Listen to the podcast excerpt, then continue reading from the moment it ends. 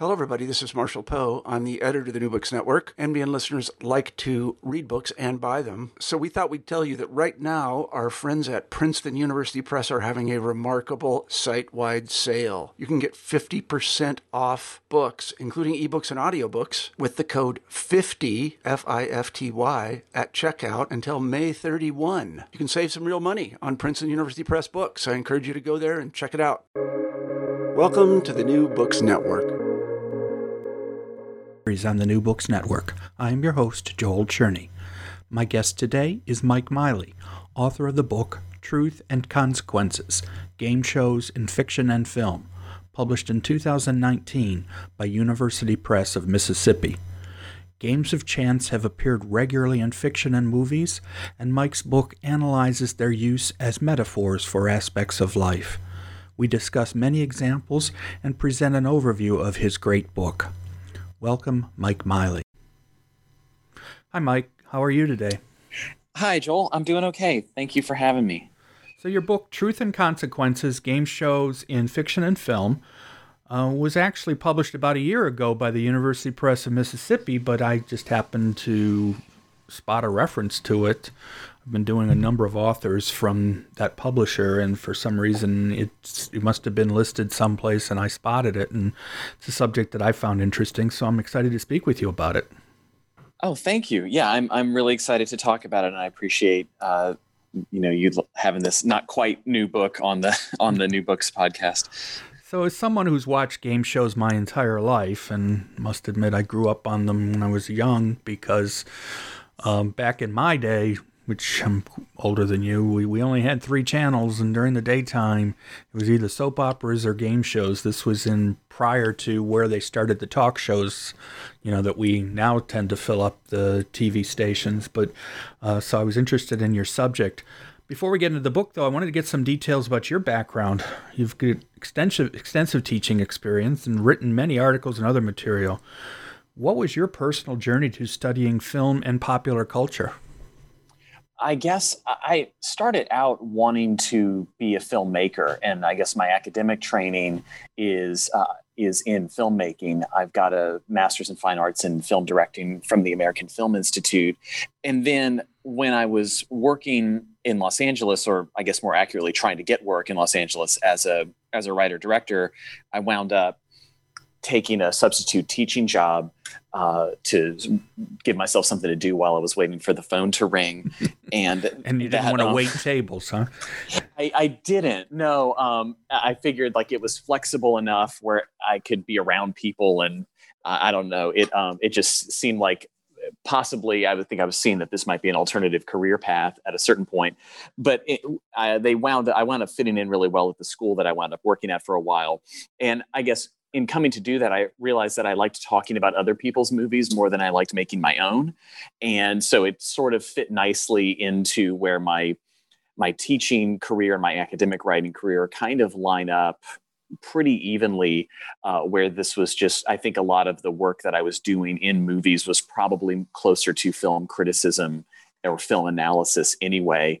And so my my interest in it is kind of just I I I, I obviously consume and think about film and popular culture a lot and writing about it is just the way that I think I'm trying to understand what I like and why it appeals to me. And so I guess a lot of it is kind of self-reflection uh, through these other other texts. Um, and I, I, guess that's more like how we understand ourselves in this time period anyway, uh, in a you know an inundated landscape with with media.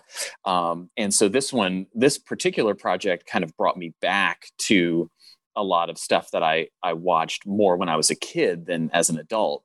Uh, the but the, the game show was kind of a fixture in my in my life when I, in summers when i was a kid. So this was a lot about trying to figure out what i liked about all of that and and why it still appeals to me you know even when i'm much much older um, yeah, I guess I guess that's it.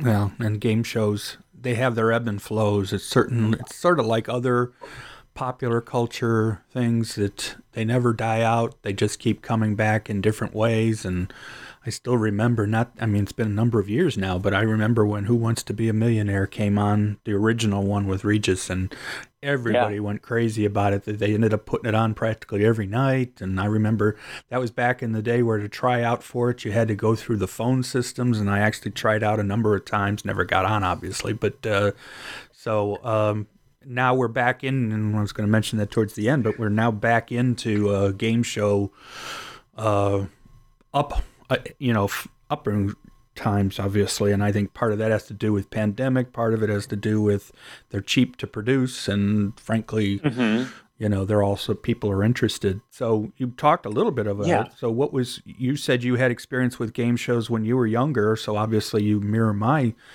interest, as you say, during the summer in particular. Um, is there any particular game shows that first caught your eye, or was it a matter that you just watched everything, or or, or what?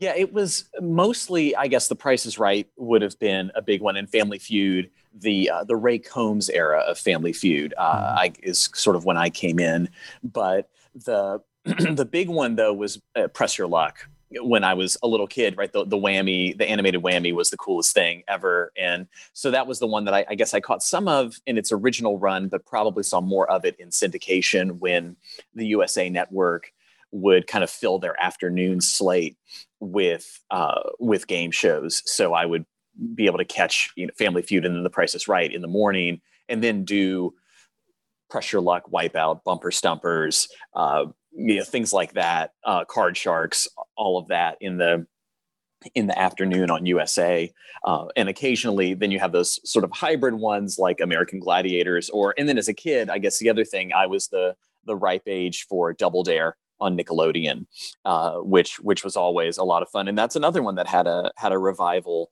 a couple of years ago they um, they did a, a, season or two of it with Mark Summers hosting, co-hosting with uh, Liza Koshy in and uh, it that was kind of fun to watch that with my with my kids. Um, but because yeah, you're right. The, um, with the arrival of Millionaire, and then with reality shows, arguably the 21st century has been as good, if not better, for game shows in the public consciousness than than any other time period. Maybe even more than the 50s, because uh, if you count reality competition shows as game shows, then so much of what's on TV is is a form of a of a game show one way or another. Um, to the the point where we don't even acknowledge that they're game shows; they're just shows.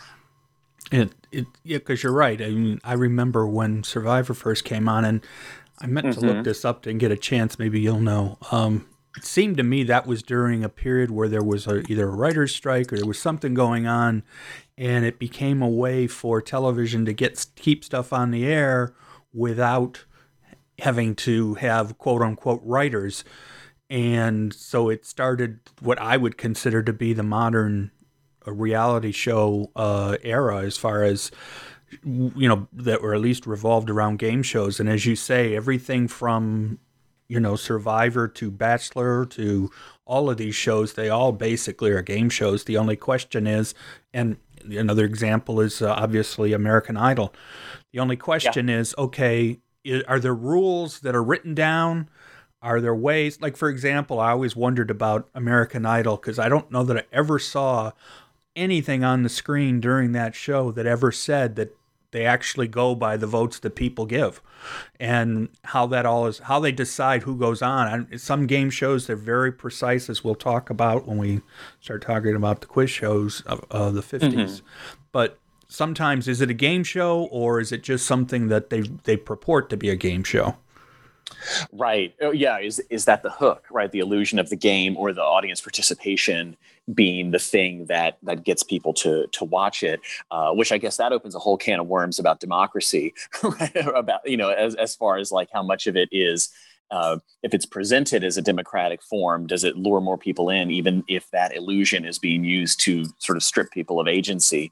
Um, but yeah, then uh, I guess John Fiske outlines a lot of that those categories in in his book about television where like some game shows are are testing like academic knowledge uh, things like jeopardy obviously or um, other kinds of knowledge like um, the price is right is is quizzing you on how well someone knows the price of, of toothpaste and detergent.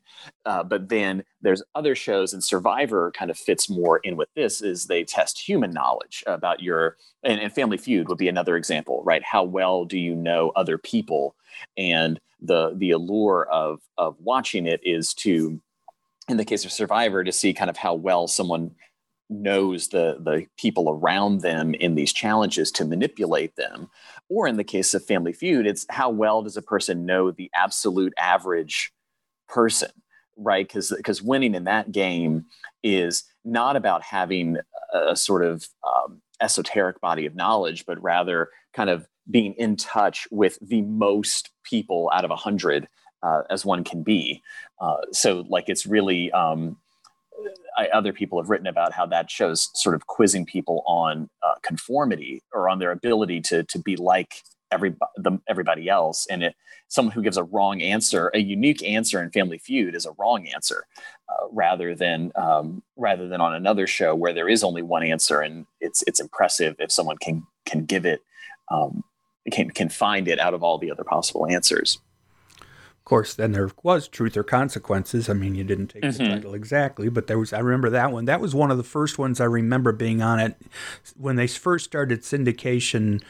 Uh, it was on at night, and um, you know, seven to eight. You know, during the the infamous uh, local time.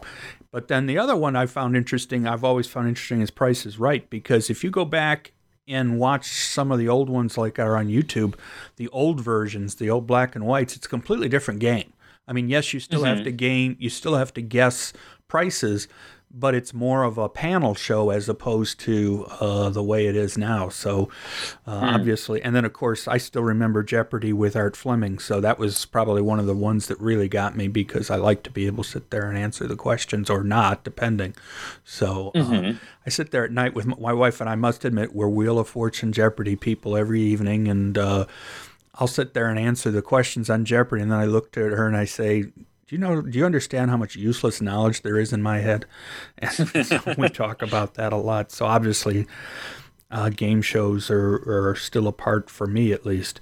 Um, now, in your introduction, you stated that you wanted to examine works that find meaning in the game show, uh, just instead of just using it as a plot device uh, and metaphorically and, and those kind of things. How did you decide what material to feature given the number of examples out there? Yeah, it largely came out of looking at what was out there and grouping things together based upon what I saw as common threads. Some of it was knowing, well, it's going to be impossible to do this book and not talk about Robert Redford's quiz show or to talk or and and to me I thought you, you also couldn't really avoid something like the Hunger Games or or even for me White Men Can't Jump that features Jeopardy as such a big plot a big set piece. And then as I found as I came to look at it more closely it also kind of forms the the thematic thread for the the movie as well. Um, but it was really a lot of just combing through and finding every everything that I I could in in books or in movies, I, I kind of quickly decided not to take on television shows that feature a game show episode because at, at that point that's a whole other book because every show that's been on TV long enough has a the cast goes on a game show episode. Uh, some of them have two if, if, they've gone on long enough. Like Married with Children has a couple, um, but it goes back to like the Andy Griffith show and stuff like that. But a lot of it was was done more like that is looking at everything and seeing w- what things fit together. And a couple of things that i looked at moved around as i as i developed it but largely i these these four main or i guess if you count the introduction kind of these five main threads came together for me uh, and I, I felt like okay these are the these are the things that are going to hold this work together and have each chapter kind of gradually expand in scope so that the the first one is about the self the second one's about love so about some kind of partnership the third one's about family and then the fourth one would be about the state or the the nation. And so i saw that as being this thing where the, the scope of the the subject could grow as you get deeper into the book. And uh, and so some things that i was interested in writing about kind of didn't wind up fitting entirely uh, or either or if they fit sort of felt like overkill that like at a certain point I, the, the thing's long enough as it is you know why um, why burden it with another example that might not be um, be totally hitting it. It probably has too many uh, as it as it is. Um, but but yeah, so that was sort of the the the process, and then I think there is still enough material out there or still coming out that would that would warrant uh, you know other people looking at it more or or something like that as it as it expands. Because even in right after the book comes out like another um, hunger games book uh, came out. So i think this is definitely something that is still uh, kind of growing. But for me it, it seemed like that this was the thing that would make it all manageable and still and make it and make it broad enough in scope but also not feel like just a grab bag of of oh well here's a game show here's a game show. Like I, I, wanted it to look at everything that featured a game show but also still feel like it had uh, a clear direction that it was headed in uh, and and something that could build upon itself the longer that the book went on. Well and all we we just need to get to the point where everything in network actually appeared as a real game show, and then we'll a real show, and then we'll be done. Uh, yeah. I still think yeah. watching that, watching the, especially towards the, you know those scenes where they all the stuff that's going on. I said, who would when that movie came out, and it, no one really thought it would ever come to that, and unfortunately, it has exactly come to that, and that's uh, what's well, yeah, interesting.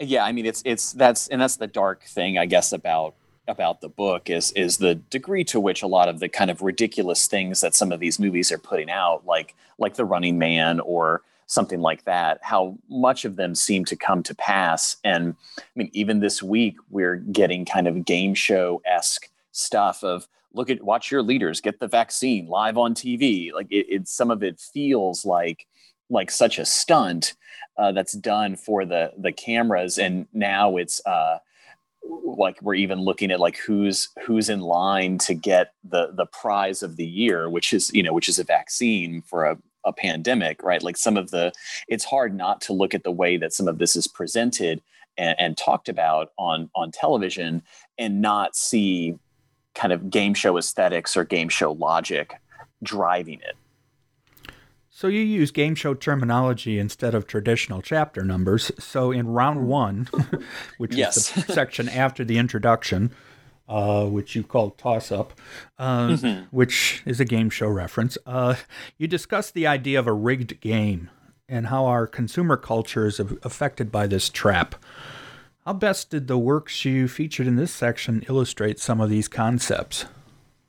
Yeah, I think probably the the two or three in that chapter that that fit that best are Robert Redford's uh, quiz show, like I mentioned, Jonathan Demme's Melvin and Howard, and then uh, probably Danny Boyle's Slumdog Millionaire as well. You know, two of them, quiz show and Slumdog Millionaire, are investigating either real or imagined rigging, and then Melvin and Howard, I think, is implicitly demonstrating that the, the rigging isn't on the the show the rigging is in real life and the show is the the thing used to trick people into thinking that that they have a chance that things aren't rigged. Um, but i think that the the way that those works all show us that that consumer culture is a bit of a, a rigged game is the way that they're all propping up the the more current version of the American narrative of rags to riches or how you can turn your life around overnight and that opportunity is available to everyone and a windfall is is just awaiting you right? There are there are no you know there are no poor there are just not yet rich right? That kind of um, that kind of logic is being being reinforced in in a game show which is essentially that kind of up from nothing narrative on on steroids right? Uh, and so in in quiz show you kind of see uh, well maybe i'll go to that one in a second because I think it, it does things a, a, in a more complex way. Uh, in in Melvin and Howard, you kind of see Melvin's character is continually uh, thinking that he's entitled to all of the things that he sees on TV and is willing to basically throw away everything that he actually has his hands on for a shot at uh, what the the name of the game show is called Easy Street, right? That that's sort of the thing that he's chasing the whole time, and so he'll very gladly mortgage everything, every possession he has in his life in order to to gamble essentially because uh, that's in in that movie. That's kind of what it's all set up as. And it's, it's a lot of it is set in and around Reno and Las Vegas. So gambling is a very big fixture in the in the movie, and it very carefully kind of equates game shows and then also just kind of American um, life as as a gamble rather than a, a, meritocracy or something like that. And then in Quiz Show and Slumdog Millionaire, they take that idea then and in, when someone in Melvin's shoes becomes successful, like the lead character in Slumdog Millionaire or um, or Jamal or um, uh, Herbert Stempel on on Quiz Show, they are basically living that narrative, but they are going to be punished, suspected, and brushed aside because they don't fit the look for TV. They don't look like someone who is successful or who could succeed according to this culture. And so, in the case of Slumdog Millionaire, he has to, you know, prove himself, like kind of prove that he's worthy of what he has earned. Uh, and then, uh, in the case of Quiz Show, he is encouraged to take a dive so that someone more telegenic can really put forward the narrative that they want, uh, only putting you know successful, beautiful, and and waspy uh, people on on television. And so again, like they they all work together to demonstrate how the the outcomes on the show are are either literally rigged in the case of of quiz show or are kind of demonstrating how rigged the whole system is by only allowing certain people to succeed on the terms of that show. And it's it's funny because we do have examples of the opposite where the everyman or you know the any person can win. Things like lotteries is the probably the best example where there's absolutely no skill involved. You just pick some numbers or even the lottery shows that are I don't know you know in Louisiana, but in in in Ohio they have a, a, a, weekly game show which is lottery winners or people who who have bought tickets vie for more money and literally it's just choosing. There is no skill involved in it whatsoever.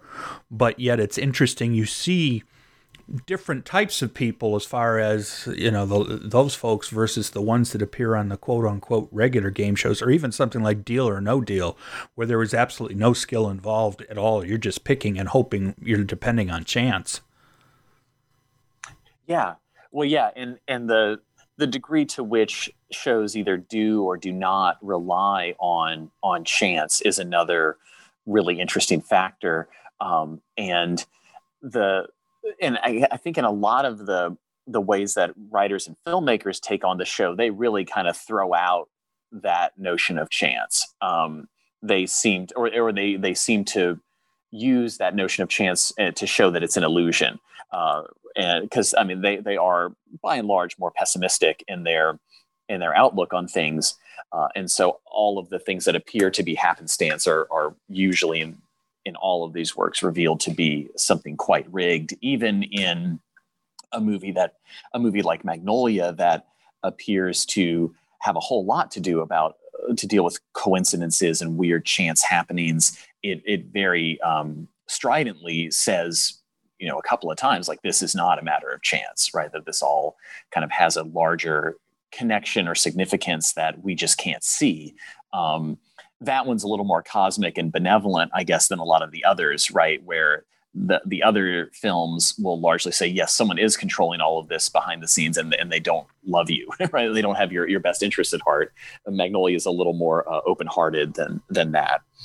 Of course, two of the three movies you just talked about are based on actual truth. I mean, facts. Yeah. I mean, yeah. they obviously both take liberties, but the concepts are, are there. Melvin and Howard is famously the one about how Melvin claims that he met uh, Howard Hughes, the billionaire mm-hmm. recluse, in the middle of the Nevada desert and took him back to his hotel, and then claims he deserved, uh, he had a will that named him as one of the beneficiaries.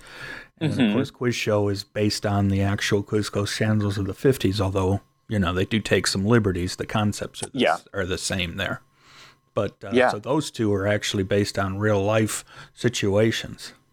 Mm-hmm. Yeah, and even um, uh, depending upon how far you want to go with this, like Chuck Barris's uh, "Confessions right. of a Dangerous Mind," you know, claims to be uh, based on based in, in reality, but but who who really knows? Um, of course, Chuck Barris famously is a major inventor of quiz shows. He, I remember game shows, and many of them, and of course, probably most known for the Gong Show, which took it pretty much. You know, that was American Idol before American Idol, but uh, it was pretty much depended more on the humor part, although American Idol pretty much, er, especially early on, and it used to be at least. I haven't watched the show in years, but it depended a lot on the humor, just as much on the bad as far, as as as opposed to the good. Yeah, it was. It's fascinating how when yeah when that show was new, how people would tune in for the first episode or two to see how bad everybody was and then check out for a while and then come back at the end and and you still see that to i mean to a lesser degree but a lot of reality competition shows have followed that same model where the first episode is look at all of these crazy people who showed up and then then you're going to spend three or four five weeks getting rid of all of the people who maybe shouldn't have been part of the core cast anyway uh, and then they keep around you know one really out there person and then the other skilled people and then you just sort of watch the drama un- unfold there. But even in yeah in the case of american idol you had uh, william hung getting uh, he put out two albums or something like that right. right? That were that were as successful as some of the runners up of those you know i mean he, as a novelty act he had as you know some the same he was basically on the same level of fame as the people who got to the finals that's and that's basically I, the Gong Show, right? Yeah. Right. I think it's similar to what you've been saying about things almost being rigged. I mean, we're not saying these shows are rigged, but we certainly know that the producers have a lot of control over the narrative and how it's presented. And I think that's one of the points you're trying to make with the the rigged game concept in in the first chapter. Yeah, yeah, I, I think that's a good that's a good connection uh, to make, and it I don't really get into this in the in the book necessarily, but you you can see how as these particular types of shows become more popular, the people who try to get on them are very well aware of the role that they might be trying to get cast in.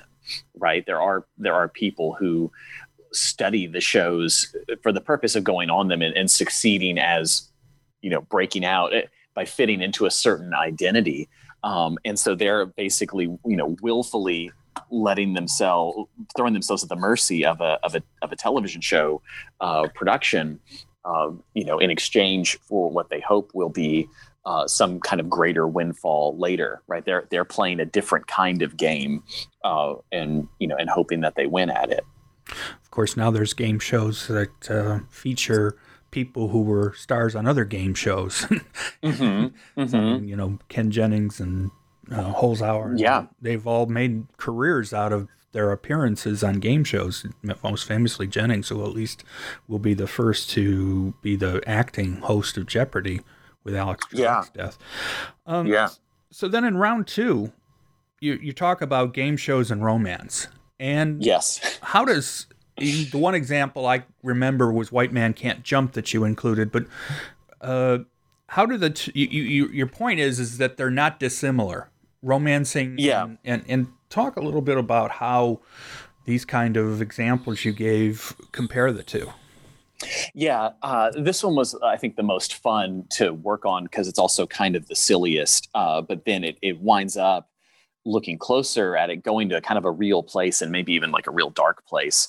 Um, and it starts with the idea of the dating show and and dating the dating game and love connection and shows like that that are uh, in the newlywed game. I guess the things that barris uh, most of the shows that barris invents wind up um, becoming a new phase of the game show in the 1960s when it moves to daytime and the prizes and the questions become uh, less high stakes in order to make up for the the scandal.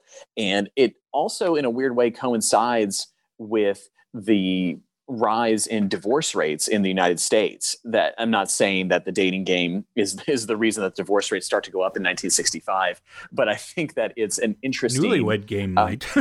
yeah, right. Yeah. Um, the uh, but like I think the interesting thing is how the they they both both of those uh, items, I guess, note a a change in attitude uh, that I think the game show uh, winds up capitalizing on in, in a rather interesting way. And long story short, where this winds up taking the the book and taking me is to notice that that game shows are basically uh, hardcore capitalist pornography. Uh, that that you're in that the the way that the the shows themselves are structured and the way and the sort of parts of ourselves that they appeal to are the same structures and appeals as pornography. And where this all ends up is that the last few works that the that the round talks about are like either works that deal with the the intersection of the two specifically or are out and out game show erotica uh, that does exist in in different corners of the internet and amazon like kindle singles and things like that.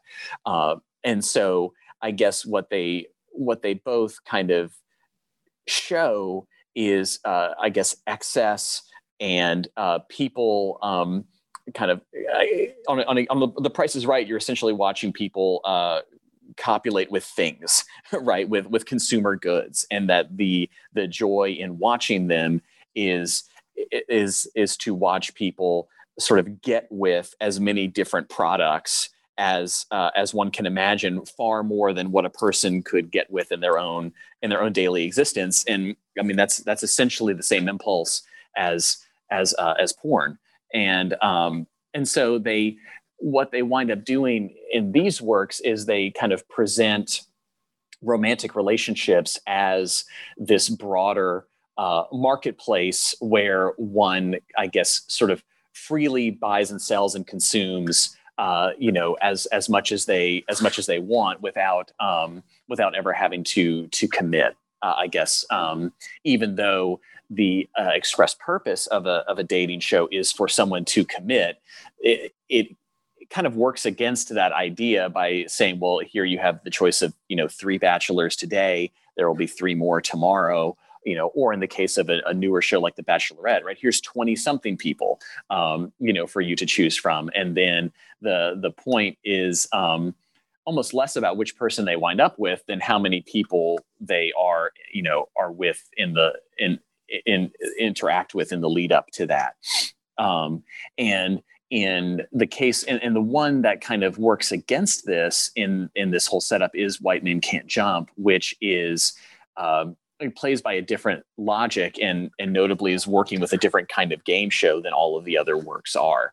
Uh, all the other works kind of align themselves more with reality dating shows or with The Price is Right.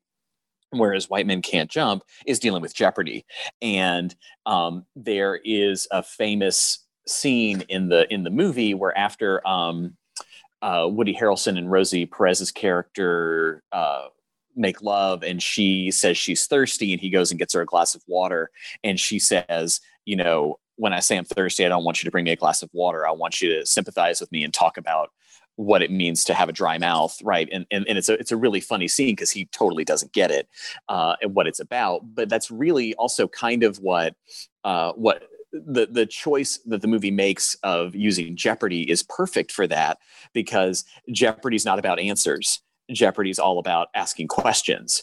And that's all she wants him to do is to ask her questions and to learn uh, from her rather than to be a stereotypical you know patriarchal male and presume that he has to have all of the answers and the solutions that really the in that movie the the path through a good romantic relationship is through asking questions and and resisting the the urge to answer and solve.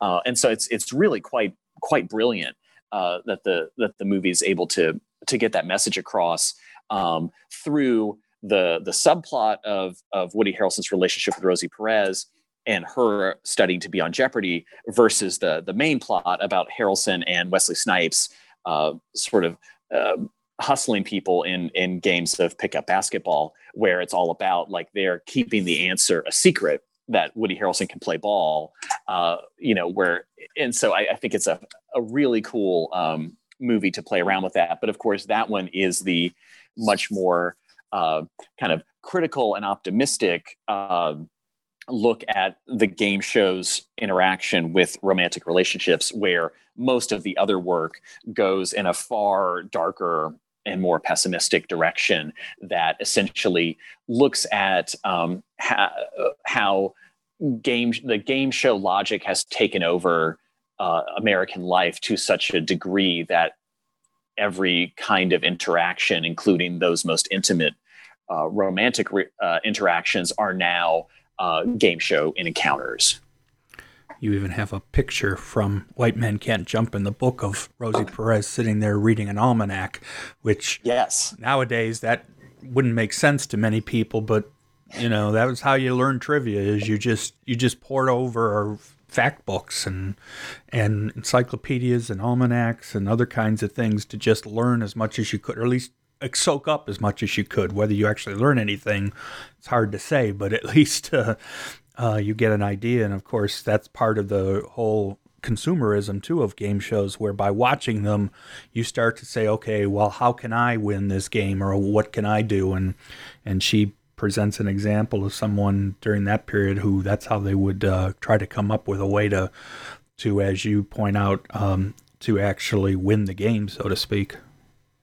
Yeah, and, and I guess thinking about it in, in market terms, she says at one point, I'm, I'm full of so much useless knowledge that I, this is similar to what you were, you were mentioning earlier. Like she has basically stockpiled a bunch of goods that she is looking to sell or unload you know in in some way and final and like the game show is kind of her her only viable market for it and she lucks out that the day that she's on is also the day that has the category that she has stocked up the most of is the the foods that start with the letter Q, uh, you know, and, and, she gets the daily double uh, on, on that question as well, and and that's what catapults her to to victory and, and presumably in, into a, a multi like week run and maybe tournament of champions later on. The movie doesn't doesn't go there but it's it seems likely.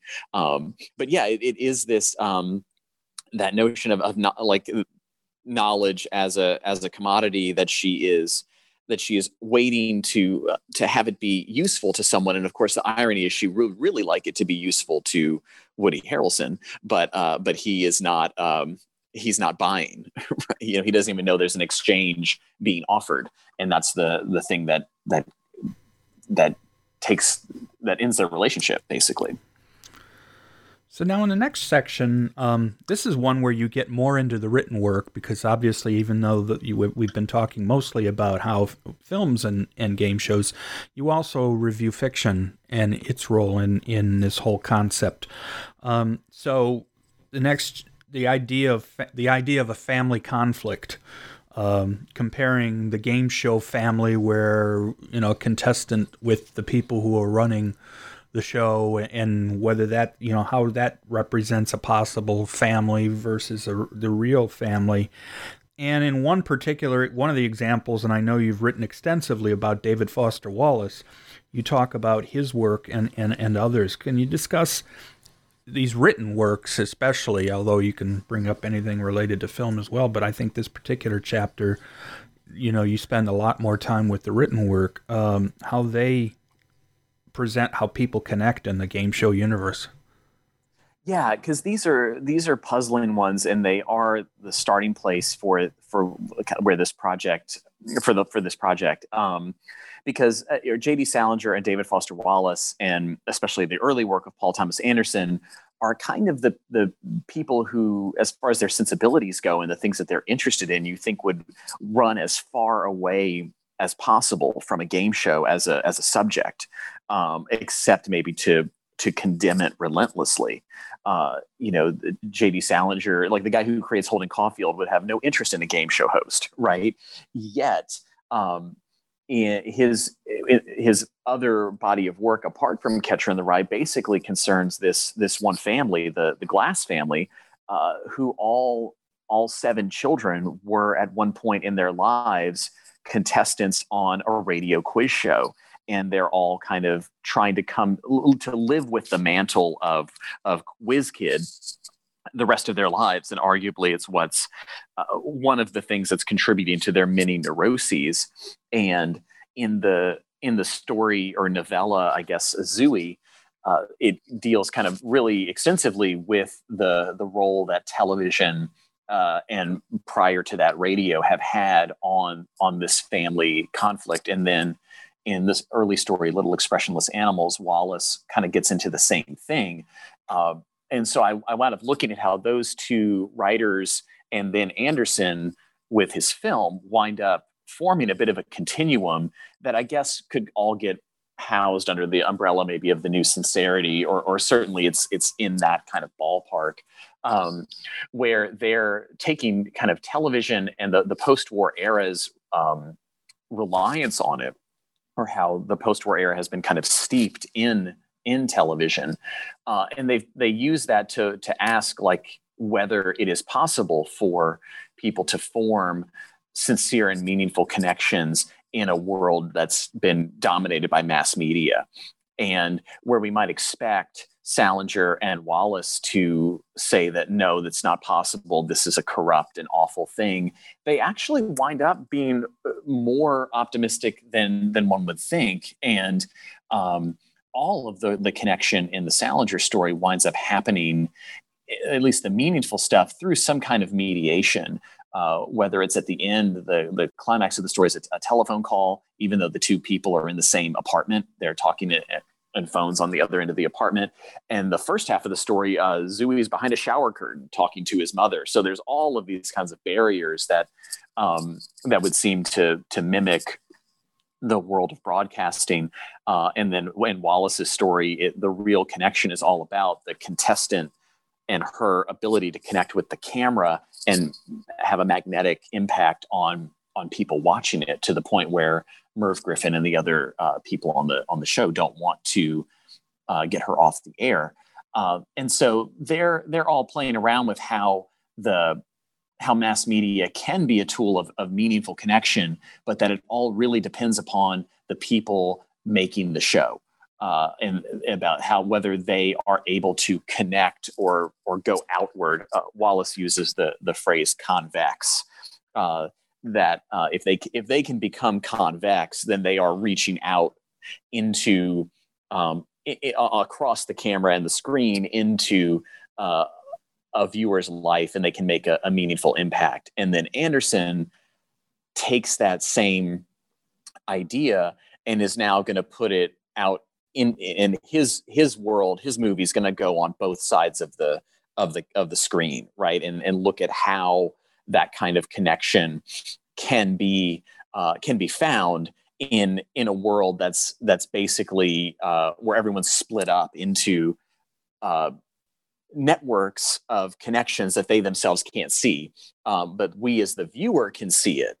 And uh, I'm getting a little uh, ahead of things here, I guess, but that in in the movie, the the fascinating thing about it is that uh, like the movie itself is sort of becoming convex toward us, the viewer, and by encouraging us to form all of the connections between all of these people in the in this layered narrative who aren't aware of how they all connect to each other, then we are sort of sort of being uh, being shown how we can then make those similar connections in our own world, which is very, very much like the world that's in Magnolia. So it, like Wallace and Salinger, kind of show us the false connections that that media can create, uh, whether that's through the, the game show or through Tom Cruise's character.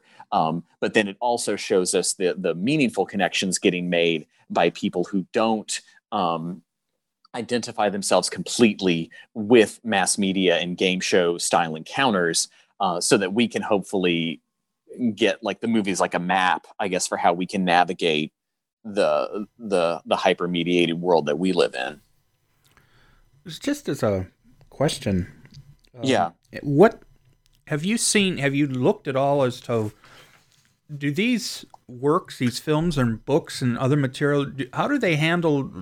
Do they work internationally? I mean, I know we've got game shows all over the world, um, but I obviously you focus on the United States pretty much nonstop, except for you know here and there. I mean, with Slumdog Millionaire and a few other things, but. Uh, this is something that I think. Do you agree that uh, this is something where it, it's now more worldwide? It's not even just local anymore. Yeah, I, I, think so. And I mean, certainly you, have got the tradition of the British quiz show or, or game show. Right. Um, and I, I, guess the move that I'm making in in some ways is like that this might be, even though I don't explicitly kind of call this, this is maybe one of America's biggest exports uh, as an intellectual idea. That yeah, we've got game shows now all over the world. Um, and some of them originate in other countries and then get made as American game shows. Um, but and then the other, really, there's uh, a lot that vice versa. absolutely, yeah. And so the so because so much of it originates here in the United States, and it becomes kind of uh, the way whether American culture means for it to or not. It is kind of the way that we talk about ourselves and present ourselves and our ideals to other people as entertainment, um, and it has proven to be very infectious. Uh, and so it's not necessarily to say that when it pops up in other places, it's also um, that that it's that it's American per se, but that I think the while it occurs in other places, that they're the country that's kind of identified with the game show the most um, in terms of its um, of both the game show's identity and I'd argue the country's identity too. Uh, it's the United States, um, and um, and that's I don't think that's a good thing.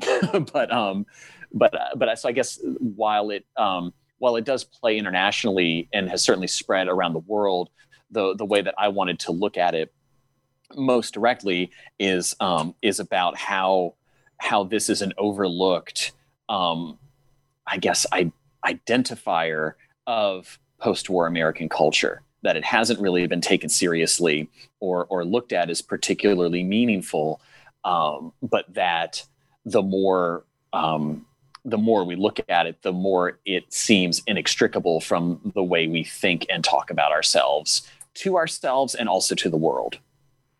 Yeah, I know early on in the book you talk about uh, that game shows, to a large extent, were always considered in a you know in a lower class way in some ways where nowadays or but then over time they've gotten the other direction in the extent that NPR you know has a couple of them or have had couples of a couple of them even though they've been yeah. presented more for you know not as seriously but still they're there and so uh, the idea of the game show is especially like you say in the in this area is all over the place yeah, yeah, and you can see that too in how like the production values change. I mean, looking at the production value of Who Wants to Be a Millionaire up against The Price is Right, mm-hmm. you know, one of them is way more serious, right? And in like the sleekest modern kind of look, um, and the other like doesn't take itself seriously at all. But but we can see how that's a that's indicative of a, a broader degree of acceptance of what the show's presenting. That millionaire can present itself like that and not get laughed out of the room mm-hmm. right uh, you know um, that's it's it's quite something so then of course we want to make sure we talk about the, the, the one of the your final full chapter where you talk about game shows as death defying uh, acts so yeah. you know where contestants uh, lives are on the line and of course uh, um, the examples you give, including the Hunger Games, both literary and uh, film. And then, of course, mm-hmm. Stephen King's uh, Running Man, which was actually one of his Bachman books. And he yeah. actually wrote another one called The Long Walk during that period where it's the same concept where you know you've got people boys who choose to, to go on this walk and then the only way you you win is to have everybody else dead so yes, uh, and they're both examples of death-defying game shows. Yeah, yeah, and I um I had uh, the Long Walk is one of those works that you know I I, I was considering putting in and, and did not wind up uh, doing it. I guess because it's the I guess some of it's a little closer to sports than uh, than to a to a game show per se. Um, and and that one it's really interesting because he's very clearly it's about Vietnam, right? I mean, it's it's it's a very clear kind of example of that. But yeah, these works all you know every alarmist um, ever who wanted to complain about the state of television or the state of media, right, is going to be, oh man, someday they're going to be you know we're going to be killing people on TV and everyone's going to be watching it, right? And so every every few years you get another kind of work of media that is going to take that idea as its jumping off point. Um, and kind of every generation has a version of it that really captures the imagination. Uh, more recently, I guess, you know, from me when I was a kid, it was The Running Man. Now it's The Hunger Games. Um, you know, and these are these are huge things that all wind up kind of talking about the same the same questions um, and I, I, guess i find while they are very often st- originate from a point of wanting to criticize i guess sort of the tastelessness of of television or of entertainment i think they wind up always going more toward uh, being dire warnings about the the path that the state might be on. Uh, because obviously in order for any show to get away with with killing anyone on tv they're going to need the cooperation and um, and permission of of the state to do it. And you know in in the hunger games especially right there's there's no difference right? I mean about the only thing that we get any examples of what the government of Panem is even up to is pretty much all just that like all the government seems to do is run this show. You know that's we don't really see much else in the movie about them because everything is is around this this one show.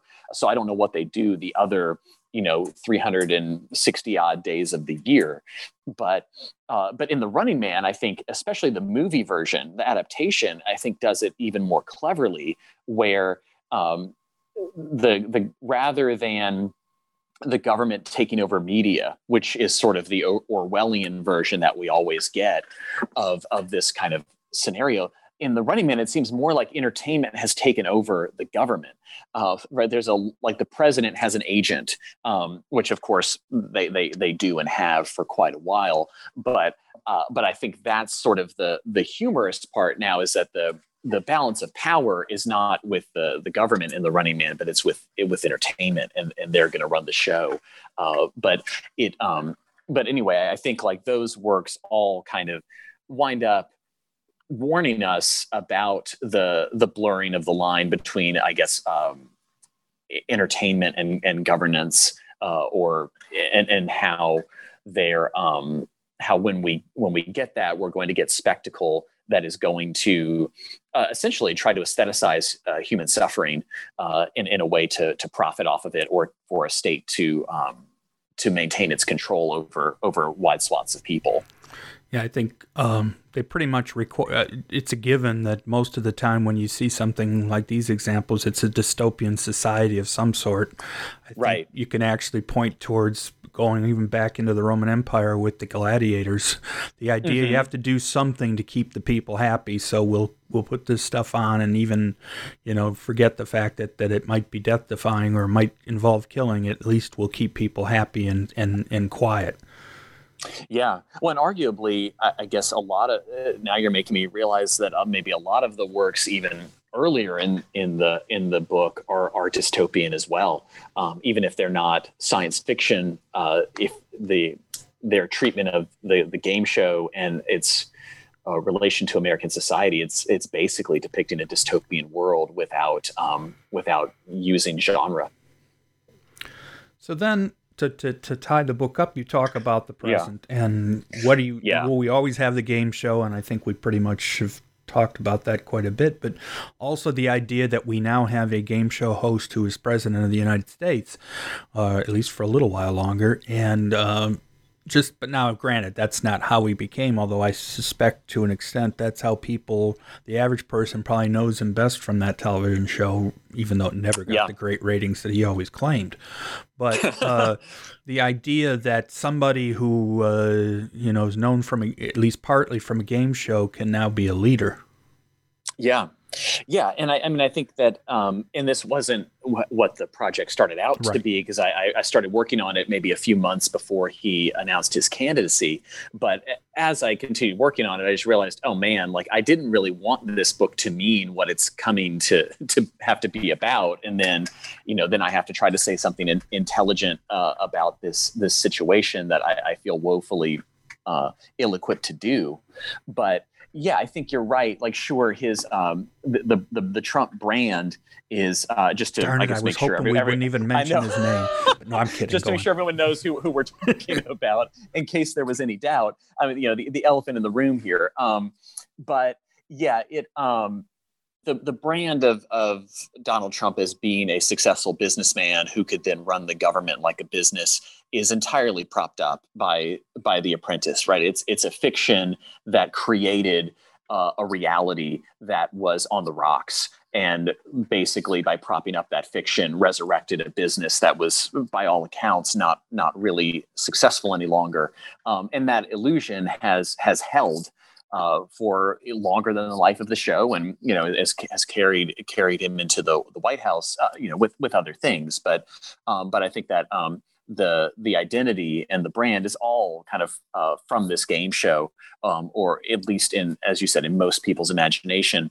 Um, and it's not unlike it's really just another version of uh, of the you know where in the 80s the at the time of the running man the joke was oh well we've got a move we've got an actor as president uh, you know now what are we and, and now it's like okay well what's what's the next step from there? Well a game show host right? Beca- becoming president. Um, and it's it's it's a very much a similar playbook i think um, that um, you know but whereas you know reagan's um, career uh, had, had he had a much more involved uh, career in government than uh, than than Donald Trump's before becoming president. So it's um, but it, it becomes again where we see uh, as these works often warn about the the degree to which image overpowers uh, the actual uh, to the point where one can sort of take that image and and make the whole make the world uh, form around it.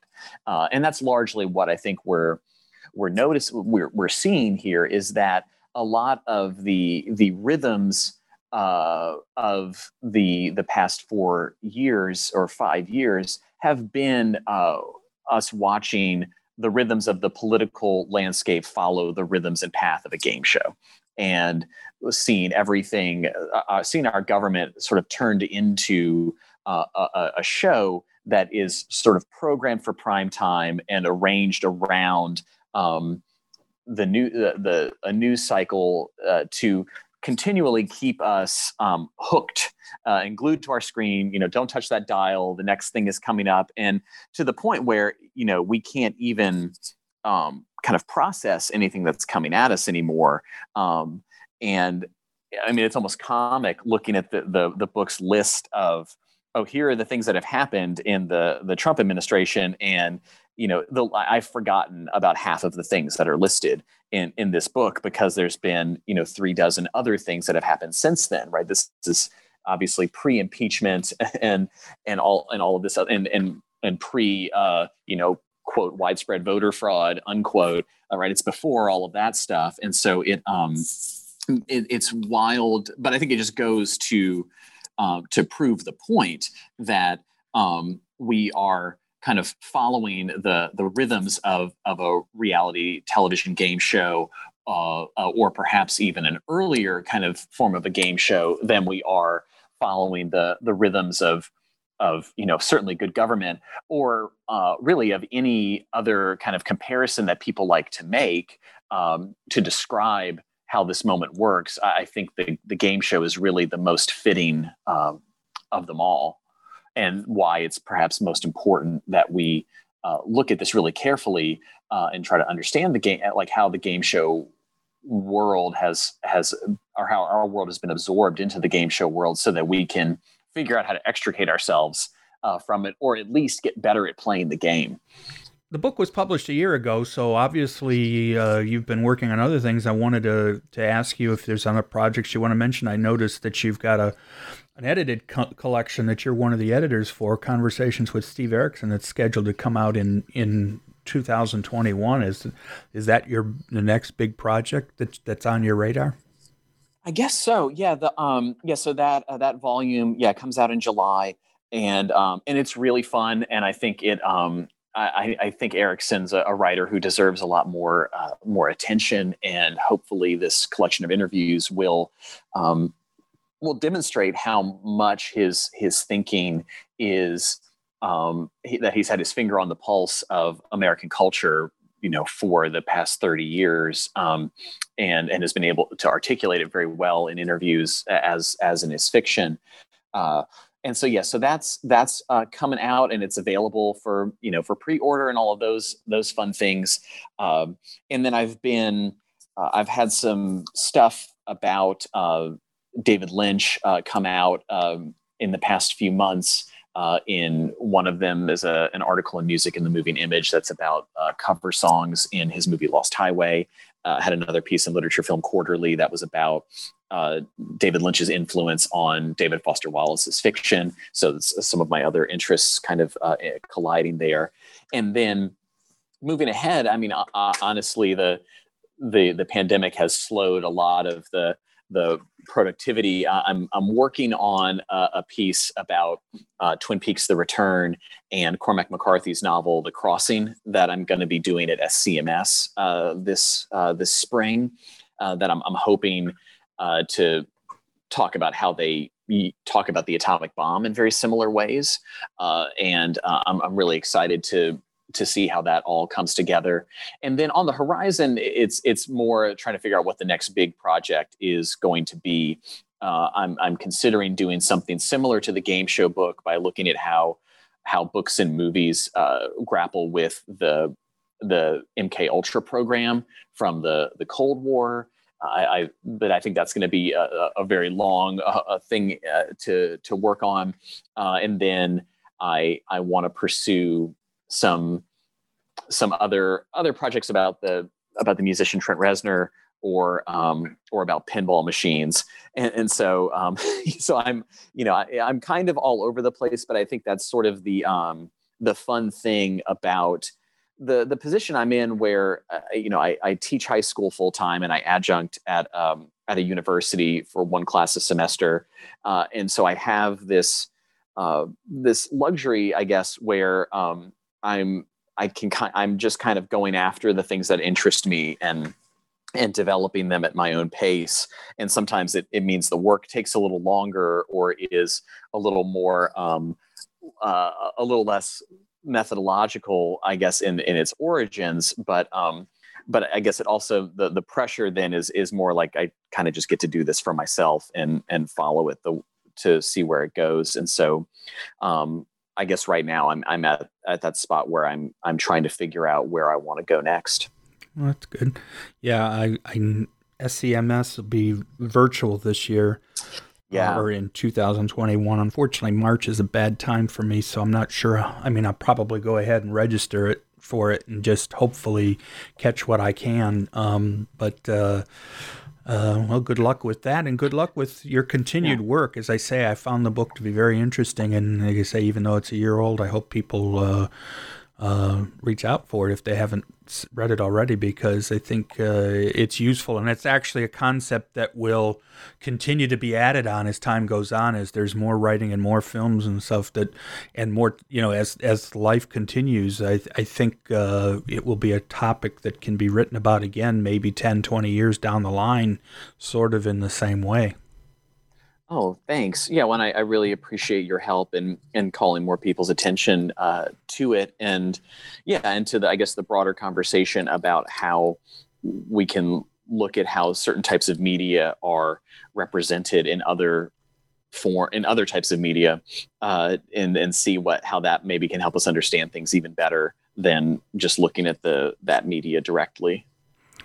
Well, thank you for your time. I'm glad we were able to, to catch up. This will be my last interview for 2020, although it won't probably come out till next year. But uh, as I say, uh, I'm glad that to end the year on a, with such an interesting topic, and I really appreciate your time, Mike.